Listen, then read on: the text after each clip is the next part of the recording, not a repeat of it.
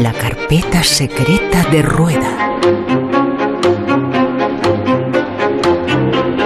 Y esa carpeta secreta nos habla, Fernando Rueda nos habla precisamente de esa cárcel que se abrió hace 20 años y que todos han prometido cerrarla, pero que sigue abierta.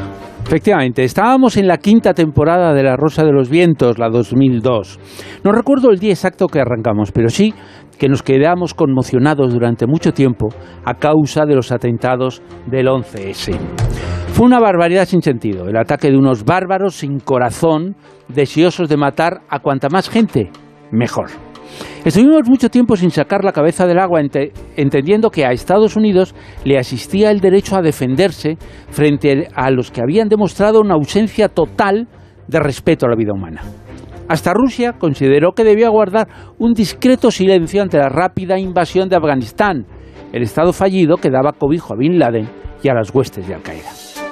La vida, Silvia y Bruno, es a veces más enérgica, agresiva, cruda y sorprendente de lo que uno puede imaginarse. Acostumbrado a la crueldad con la que los servicios de inteligencia resolvían sus problemas en la Guerra Fría, o a la brutalidad, falta de humanidad y sadismo que rocía el día a día de las guerras, me sorprendió que el paso de los meses y los años dejara en evidencia el comportamiento descarnado, feroz y encarnizado puesto en marcha por el presidente Bush y respaldado por muchos líderes internacionales de una forma activa, pasiva o medio pensionista. La imagen de la venganza ejecutada por el presidente de Estados Unidos, una venganza sin ley, fue y es la prisión de, Guantánamo. En materia reservada hemos tratado muchas veces la represión ejercida en esas instalaciones contra prisioneros sospechosos de ejercer el terrorismo yihadista. Siempre defendimos la necesidad de cerrar una cárcel en la que los detenidos carecían de derechos y sufrían torturas. Contamos los testimonios en el mismo sentido de personas e instituciones, incluso recogimos la voluntad de presidentes de Estados Unidos para acabar con esa anomalía. Casi 800 supuestos simpatizantes y activistas de la causa yihadista pasaron por la prisión. Bush liberó o envió a otras prisiones a 500.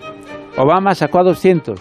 Y Trump envió a su país de nacimiento para que terminara de cumplir su condena a un prisionero. Ahora quedan 40 y nadie sabe qué hacer con ellos. Los presidentes han intentado cerrar la prisión, incluido el actual Joe Biden pero ninguno lo ha conseguido porque los diputados conservadores estadounidenses se niegan a facilitarlo. Pero no perdamos de vista el auténtico detonante del problema.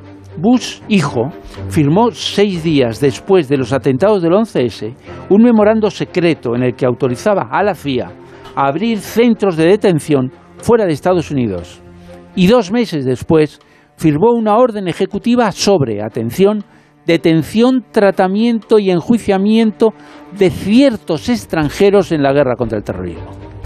Con estas y otras leyes, Bush, hijo, autorizó a la CIA, al ejército y a otras instituciones a detener, interrogar y asesinar a los que ellos consideraran terroristas y enemigos del país. Guantánamo es, sigue siendo, la prueba de la ignominia. Todavía quedan allí 40 presos. Eh, evidentemente ha habido muchísimos eh, más eh, en el pasado, pero esa anomalía, esa anomalía histórica sigue existiendo en el lugar, sigue existiendo en Guantánamo, que es una auténtica infamia que eso exista, pero ahí está, todavía abierta y todavía no está cerrado ese episodio que había en su momento alguien de no muy buen recuerdo en la historia, como es Busijo.